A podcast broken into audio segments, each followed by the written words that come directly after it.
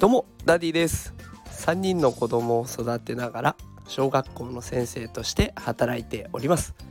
このテクラジでは最先端のテクノロジーや子育てのテクニックを毎日紹介しております、えー、今日はちょっと声がガラガラでございますがちょっと、ね、風邪をひいただけですのでこのままいきたいと思います。お聞き苦しくてすみません、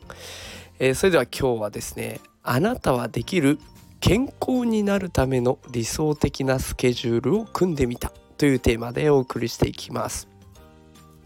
さあ今日は健康についてのお話になっていきます。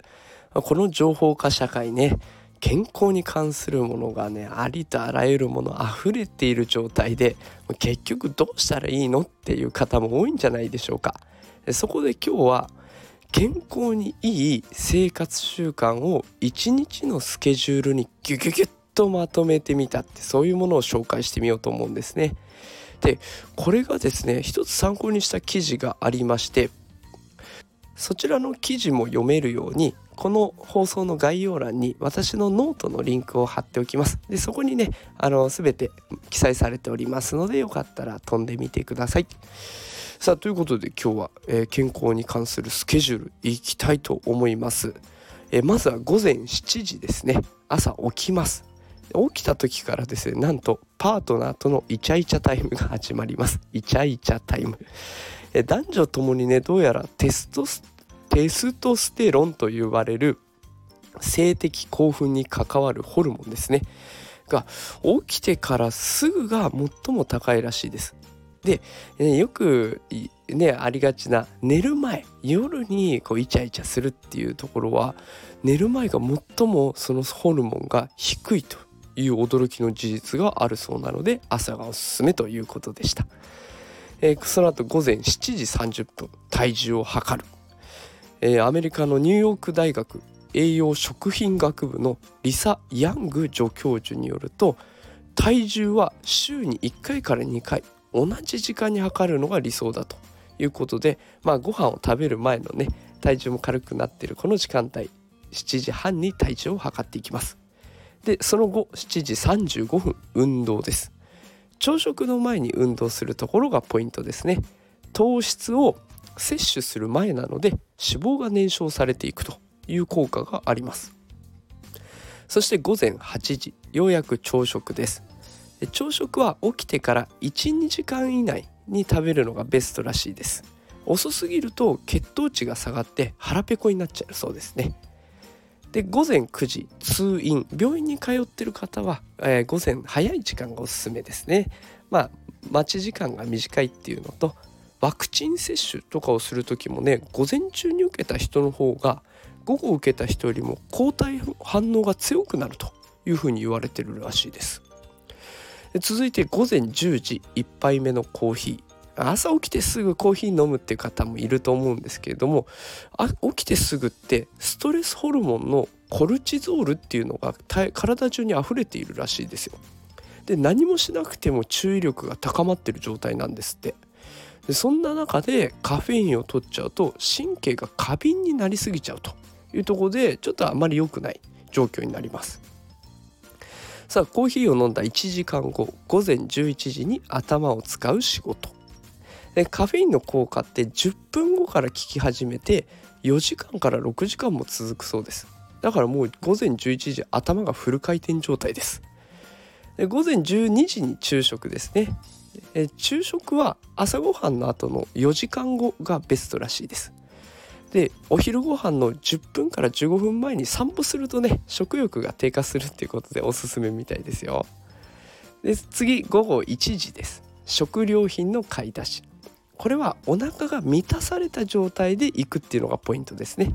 お腹が空いた状態で行くとどうしても高いカロリーのものを買ってしまうということが人間の癖であるそうです。で続いて午後2時お昼寝。でエネルギー回復のためのお昼寝ですので15分も寝れば十分です。で深く眠っちゃうと頭がぼーっとしちゃうのでおすすめできないということです。そして午後3時重要な決断が必要な仕事をしていきます。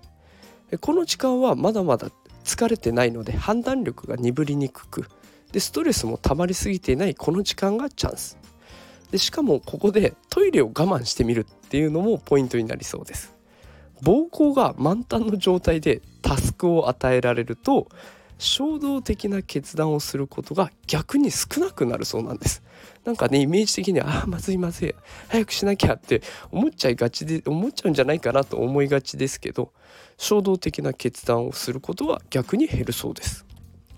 午後4時。ここで間食おやつですね。でこの時間帯におやつを食べる人ってヘルシーなスナックを選ぶ傾向にあるそうなんですよ。でヘルシーな分ね体重も増えにくいですね。で午後7時ここで夕食タイムです。夕食は寝る3時間前までに食べるといいそうです。こうすることでね消化不良になって熟睡できないなんていうことを防げるみたいですね。で午後8時。ここで、まあ、SNS をやってる方はこの時間帯に SNS 投稿。でこの時間に絞ることで、まあ、SNS で最も見られやすい8時という時間帯を抑えられるしこれ以上居すぎるとですね SNS 上で過ごす時間が長いほど気分が落ち込みやすいっていう研究結果が分かってるらしいのででそれも避けることができるということです。そして午後9時。YouTube、えつい見ちゃいますね YouTube 夜10時以降も見ちゃうと睡眠に影響が出るらしいので、まあ、9時頃から見てで10時になったらもう入浴に移っちゃう。でこうすることでスマホと離れて自分をオフにできるのとあとねあの体感温度寝る前ってその体感の温度が下がるっていう仕組みになってるそうなんですがお風呂から上がればねすぐに体感温度が下がっていくのでもうここも問題ないと。いうことですね。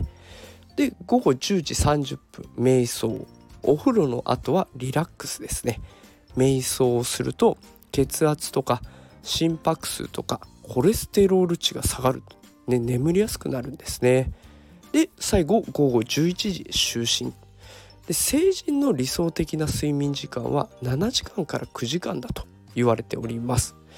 で睡眠サイクルは90分で1周というカウントがされるので理想は5周ですね。450